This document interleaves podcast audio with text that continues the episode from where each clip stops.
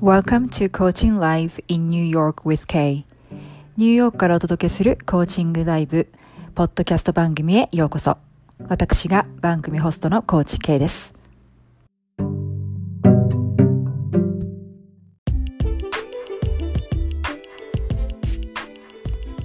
Hi everyone, thanks for tuning in today. I just wanted to chime in and quickly introduce myself as well as what my podcast program is about.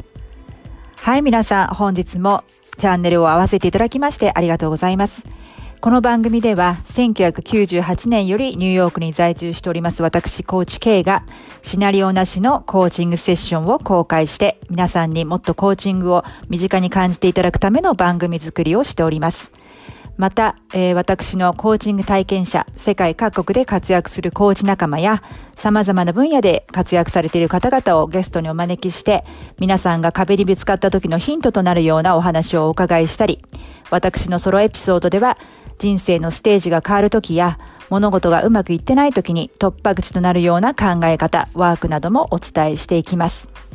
生活クオリティ向上コーチ、夢の実現が加速する環境デザイナーとして、キャリア、起業、人間関係、グローバルパブリックスピーキング、ライティング、海外、英語、フィットネス、美容、メイク、ファッション、本の世界、スピリチュアルな世界と目標達成率100%の実績から皆さんをサポートしております。またほぼ毎回番組の終わりには日本人の英語が上達するためのアドバイスもしております。番組についてのご質問やリクエストを受け付けておりますので、えー、私のインスタグラムのアカウントの DM もしくは番組の概要欄に貼り付けております私のウェブサイトのお問い合わせフォームからぜひご質問リクエストをお寄せください。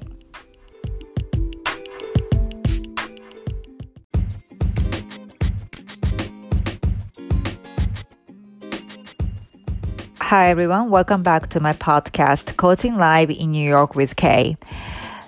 This is the last half of my Instagram live that I was held a couple months ago. Um, it was about my theme for 2022 that I received from the universe. Um, it's about being in balance. We feel not in balance when even one areas of our life is not going well, and we tend to be pulled by that because we occupy our mind with that, even if all the other areas of our life are going well. So I'm sharing how I enjoy all 12 areas in my life and how you can too enjoy by my life game coaching. You can recreate and multiply your joy by creating a fun game to play in all areas of your life. はい、皆さん、こんにちは。えー、今日はあ、先週お送りしましたインスタグラムライブ、えー、整える、2022年のテーマ、整えるについての後半戦をお届けいたします。えー、私たちはどうしても、えー、他のすべての、エリア、が、人生のエリアがうまくいっていても、たった一つのエリアがうまくいってないと、えー、アンバラン、アンバランスというのは日本語で言うと変ですけれども、あの、整ってないように感じてしまうことがあるんですよね。っていうか、そういう方が多いんですよね。っていうのはその一つのことにやっぱり気を取られてメンタルスペースが取られるわけなんですよね。なので、すべてのエリアをいかにうまく、えー、楽しんでいくか、バランスをとっていくか、相乗効果を狙っていくかっていうのがポイントになります。えー、ですので私が今回こう分けた12の、えー、エリアですね。まあ仕事であったり人間関係であったり、えー、ウェルネス、健康面であったりですとか、あの、他、えー、その他自己表現であったりですが、いろいろあるんですけれども、その12のエリアをいかに私が毎日エンジョイしているのか、そして、えー、皆さんも、えー、楽しむことがどうやったら楽しむことができるのか、えー、っていうのを私のまあ、ライフゲームコーチングスタイルを、えー、説明しながら、えー、お話をしています。えー、皆さんもですね、各エリア、えー、自分の人生の各全部のエリアを、えー、相乗効果を狙って、えー、楽しいを増やして、それを相乗効果でどんどん増やしていって、それで循環させていって、えー、豊かさにつなげる、えー、ということができるんですね。で、それは、まあ人生をゲームのようにデザインして、えー、そのゲームを遊ぶ、楽しみながら遊んでいくというやり方なんですけれども、えー、では続きを皆さんお楽しみください。で、あとは、あの、よくあるのが、その、一つの自分の人生の中でエリアがうまくいっていても他のことがうまくいってないってことあるじゃないですか。なんかよくあの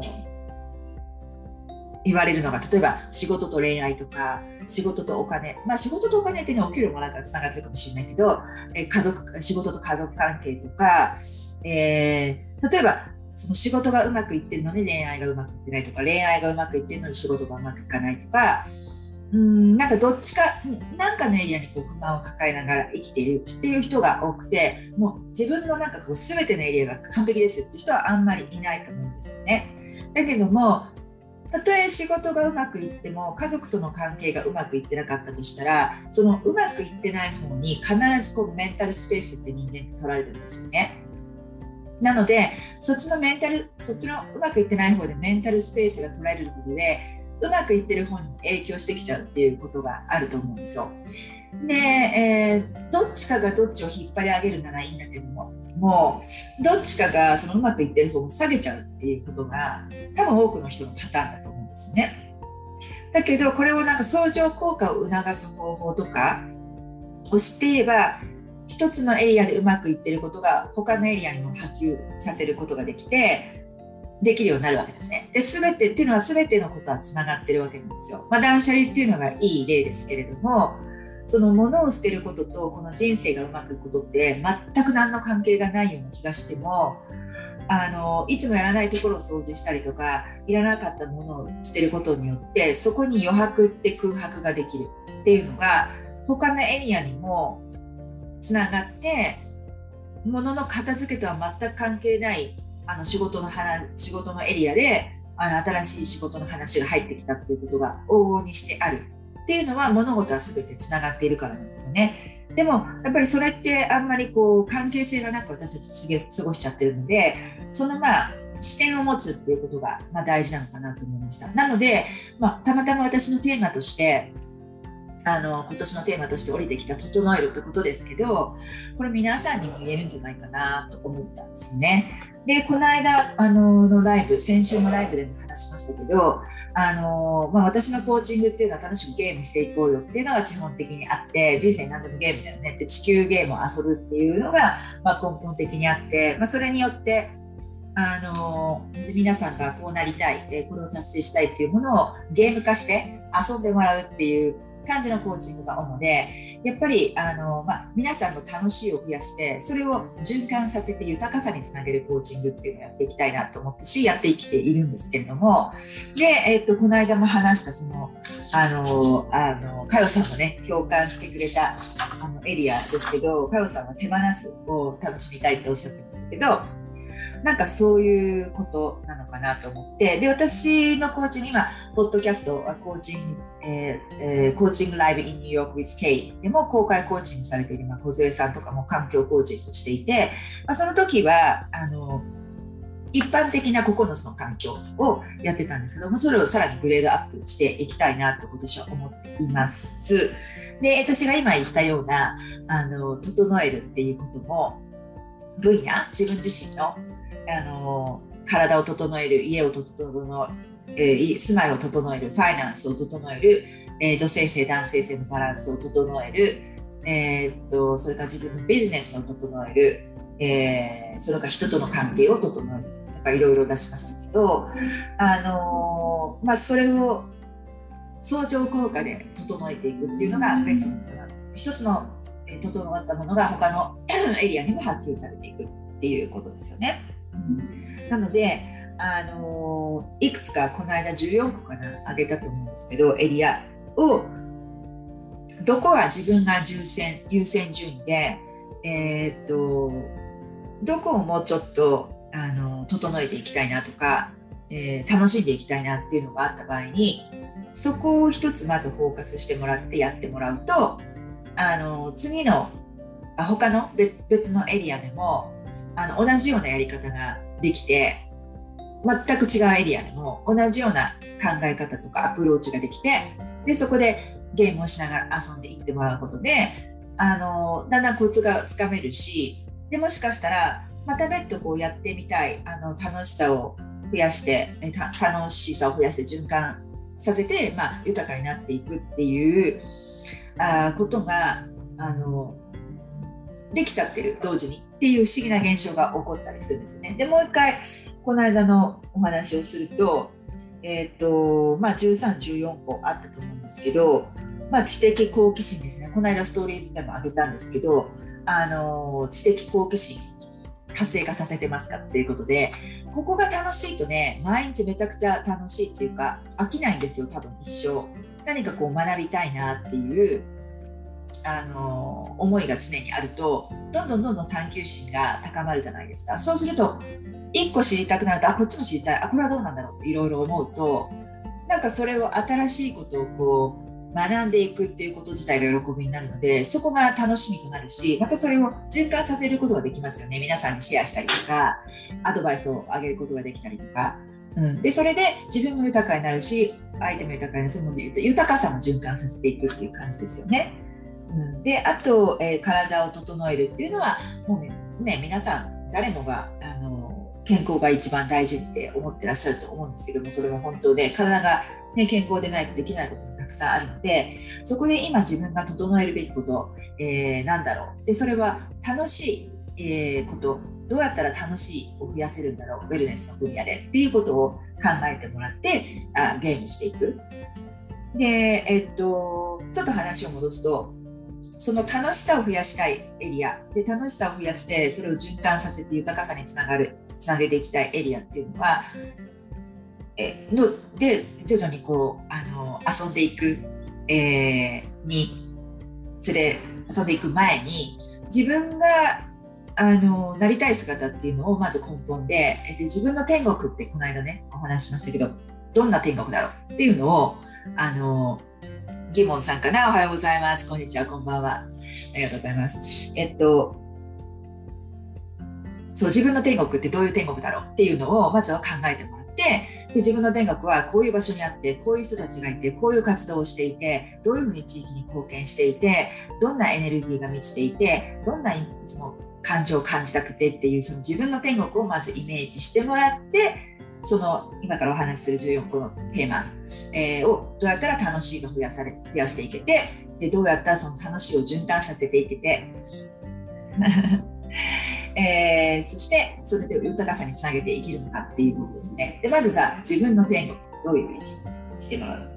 でまた話を戻すとさっきの知的好奇心、えー、を楽しむの中で楽しいを増やす。それからウェルネスの分野ですね。体を動かすであるとかえー、まあ、ヘルシーフードその食生活とか、まあ、それこそ規則正しい生活とかでそれをどうやったら楽しいをそこで増やせるのかでどうやったら循環させていけるのかそしてどうやったら豊かさにつながるのかっていうところを自分の天国に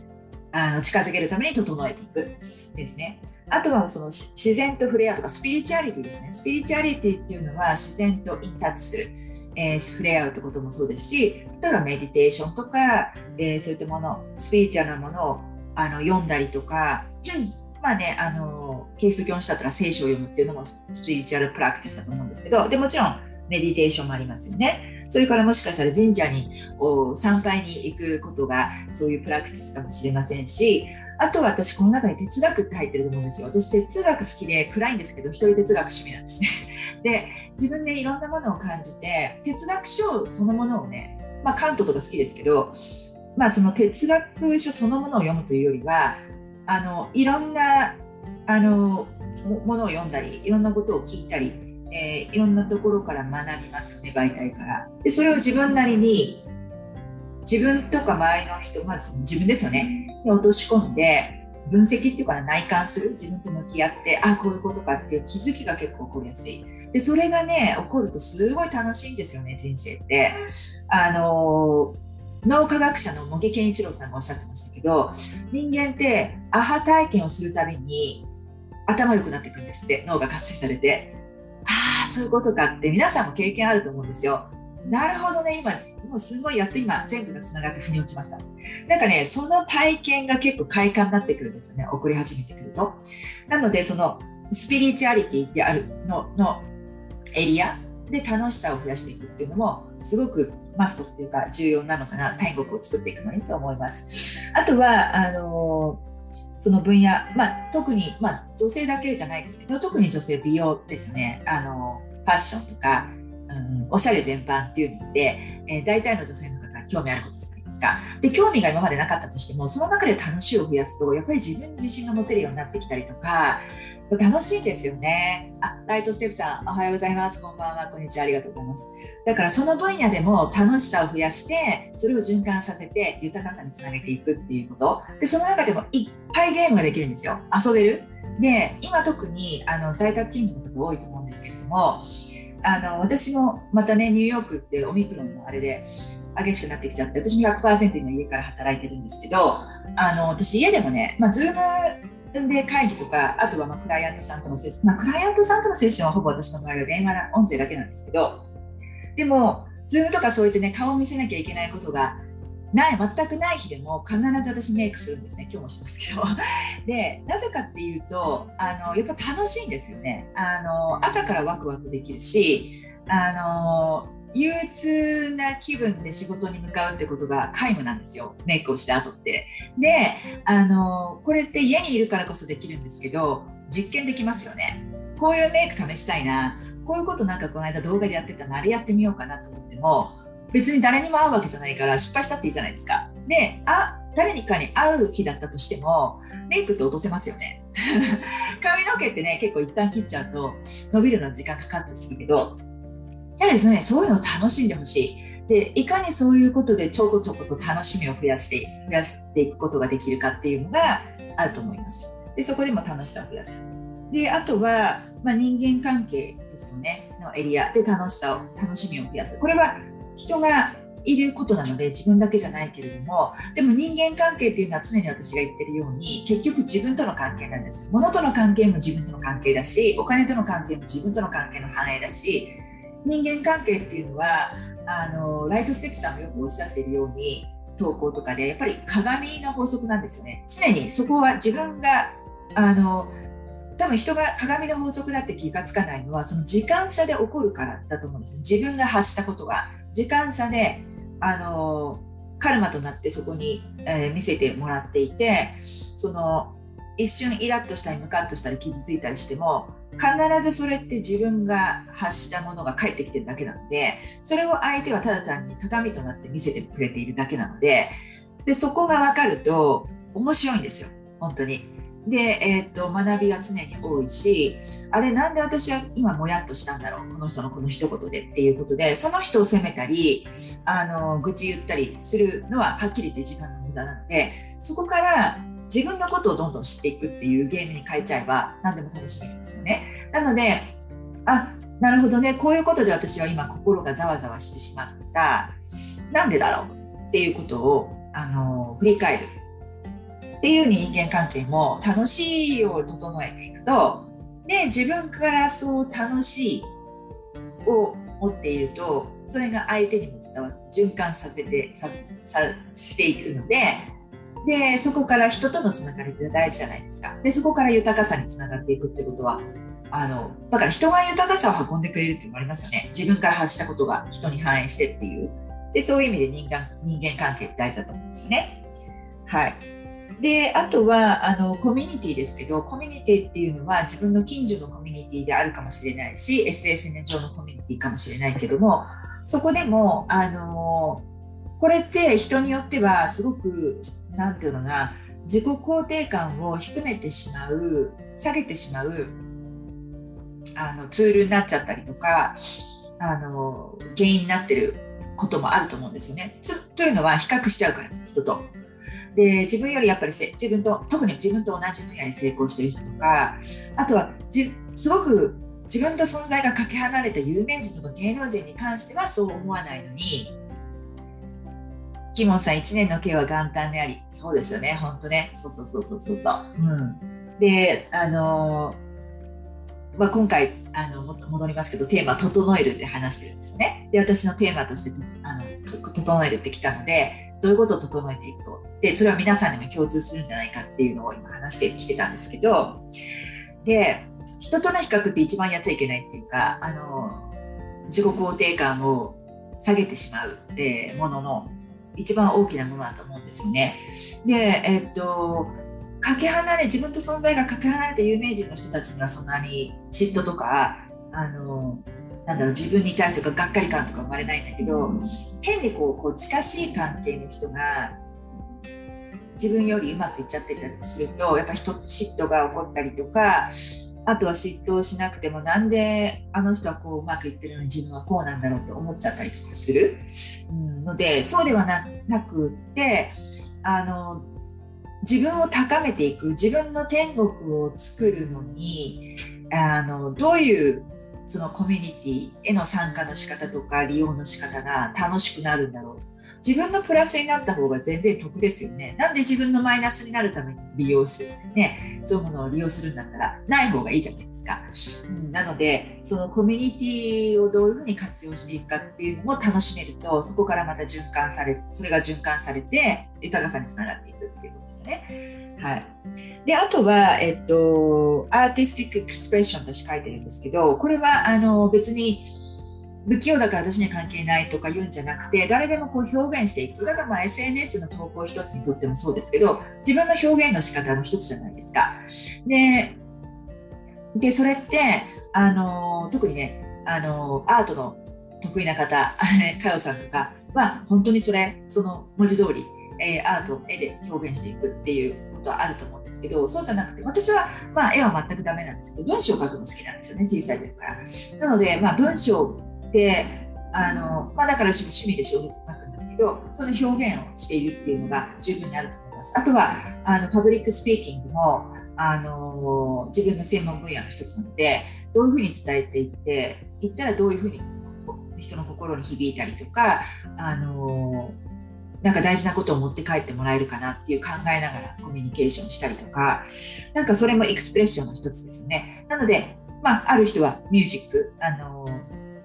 楽器とかであったりとかいろんなのがあると思うんですよ。ガーデニングとかねお花を生けるとか。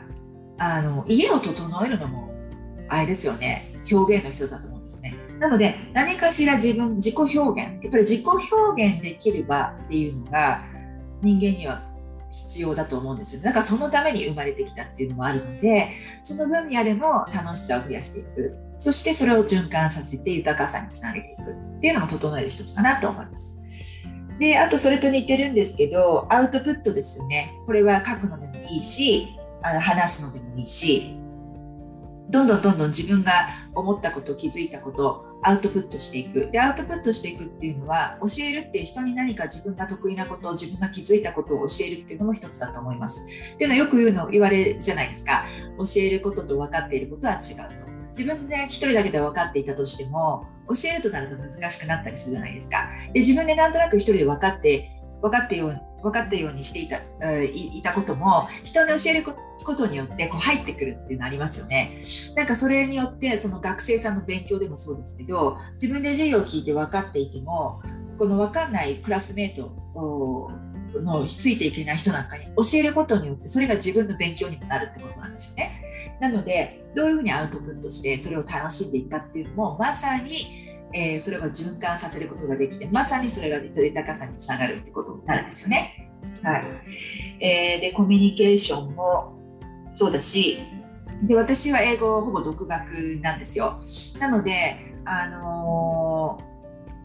ー、他の言語を学びたい人とかやっぱりね語学の勉強って例えば私の場合英語ですけどもしかしたら他の言語を喋れる方がいるいらっしゃるかもしれないんですけど深いんですよね。ただ単にその英語を話せるようになるとかそういうだけの問題じゃなくてその国の文化を学んだりとか英語の音の不思議さとかね。私はその英語の最初は小学生の頃その洋画を見てね ET だったかな一番最初に見た洋画は。その英語の音がすごくファッシネーティングだったんです私にとって。すごく綺麗に聞こえてもう憧れ だったんでなんかそういう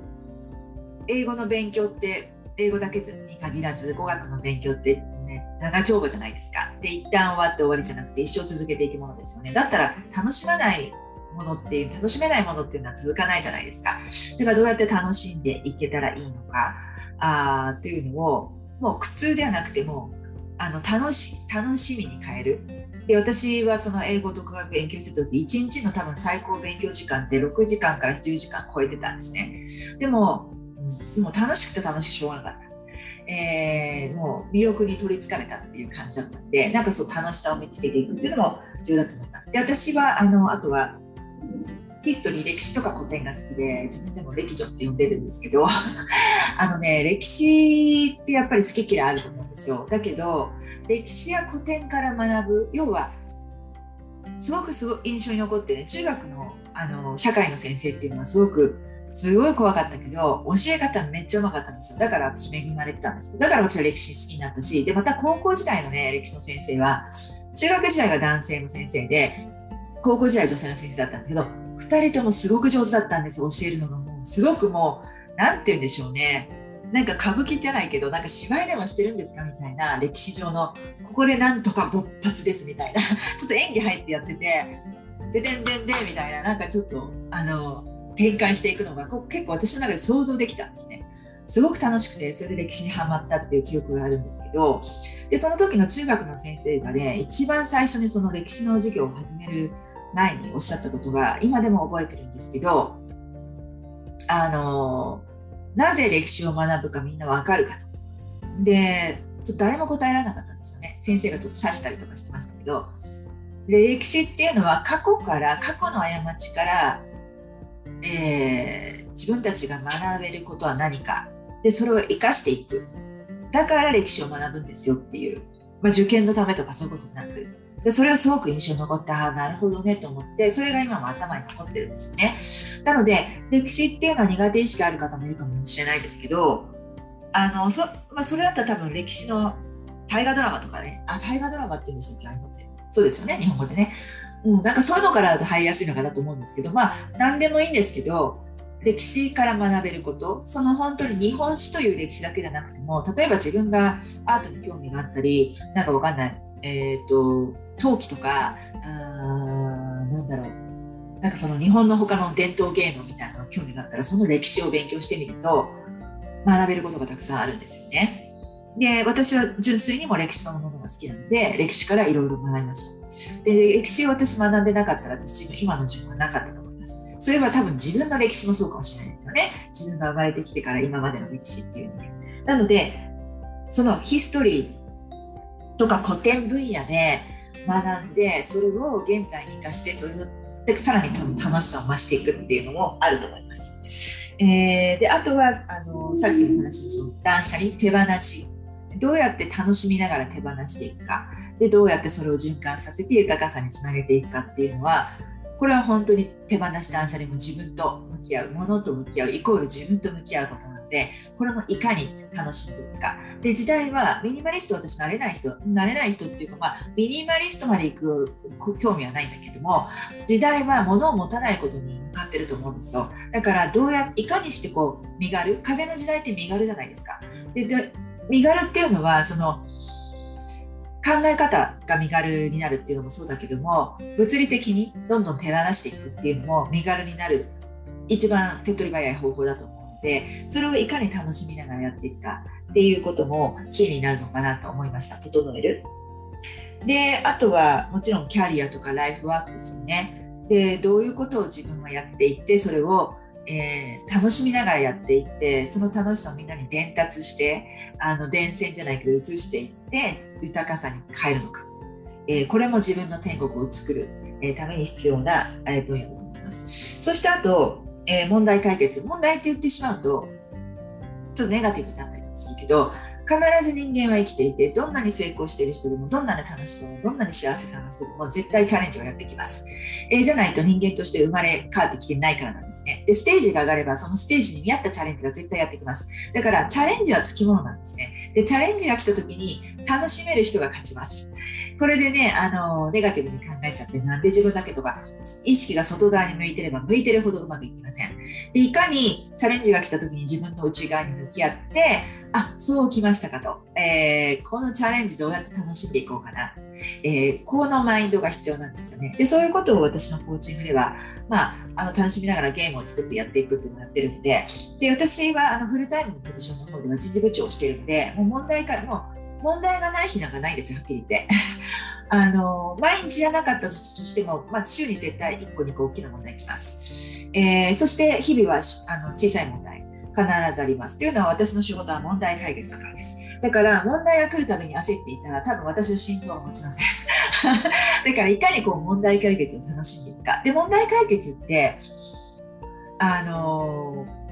ー、て言うんですか、マニュアルインストラクションないですよね。で、その問題、ケースバイケースで考えていくしかないですよね。で、どうやってこう解決していくのか、いろんな人とディスカッションしながらやっていくっていうのは結構私好きなんですね。もちろん時間がかかるし、簡単ではないし、人によっていろんな見方があるので、なかなかまとまらなかったりします。だけど、それをいかにこう改善あのいい方向に持っていくかっていうのは楽しみながらやっていくんですよ。でそれって人生を生きる上のテクニックでもあると思うんですよね。で問題解決が得意な人問題解決を楽しめる人このこのタイプの人は一番強いと思います。なので、えー、そういうことも整える、えー、分野の一つとして捉えていただけたらいいのかなと思います。で今ざーっといろんな分野をお話ししましたけどまあ、今お話しした分野で、まあ、まとめると知的好奇心ですよね、えーまあ、それは読書であったり他のなんかこれ知りたいっていうこう欲求ですよね、うん、の分野。それからウェルネス体を動かす面ですね。でスピリチュアリティこれは自然と触れ合う。もそうだしヨガとかメディテーションとか、まあ、普通の学び哲学もそう。で美容ファッション、えー、おしゃれ全般ですね。それから人間関係ですね、えー、それからコミュニティ。えー、それからアーティスティックエクスプレッション。自分の自己表現していく。でそれとまあこれのあの7つ目のまあ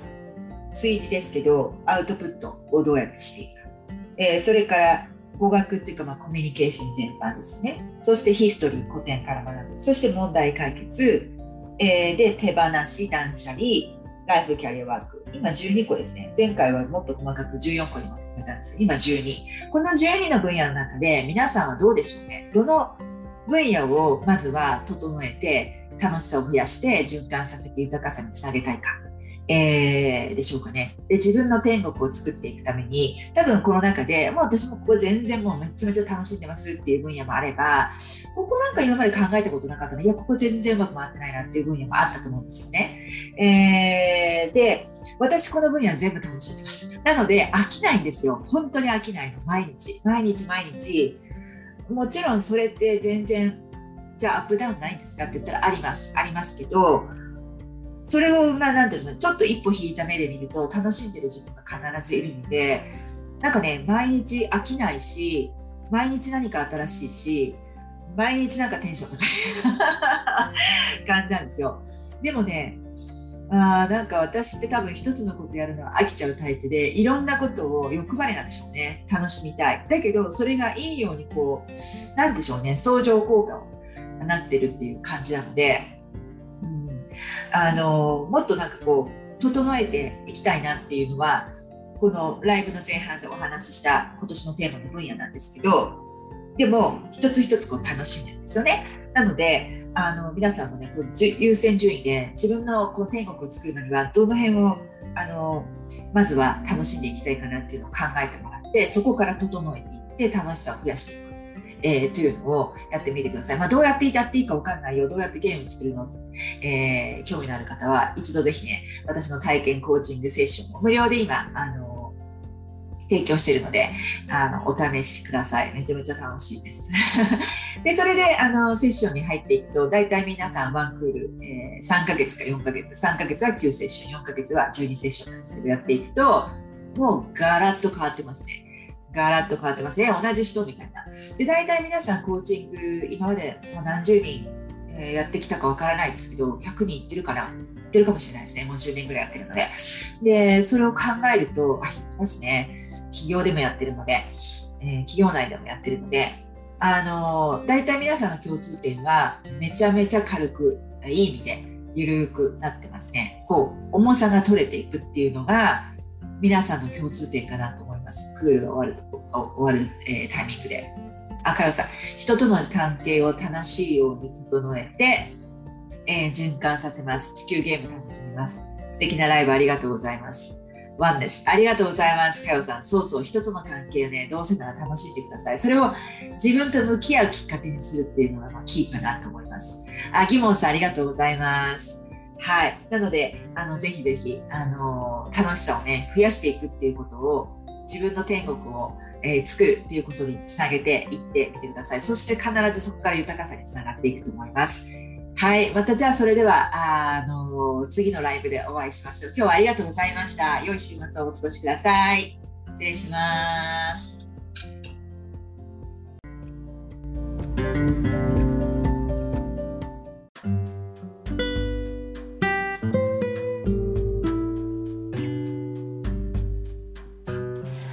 い。ということで、今回のエピソードはいかがだったでしょうか、えー、もし共感していただけたり、えー、ためになった、または何か気づきがあったという方は、えー、ぜひ配信登録と、えー、高評価、レビューボタンを押してくださいね、えー。そしてお友達にもシェアしていただけると嬉しいです。えー、生活全般を相乗効果で一気に向上させたい方、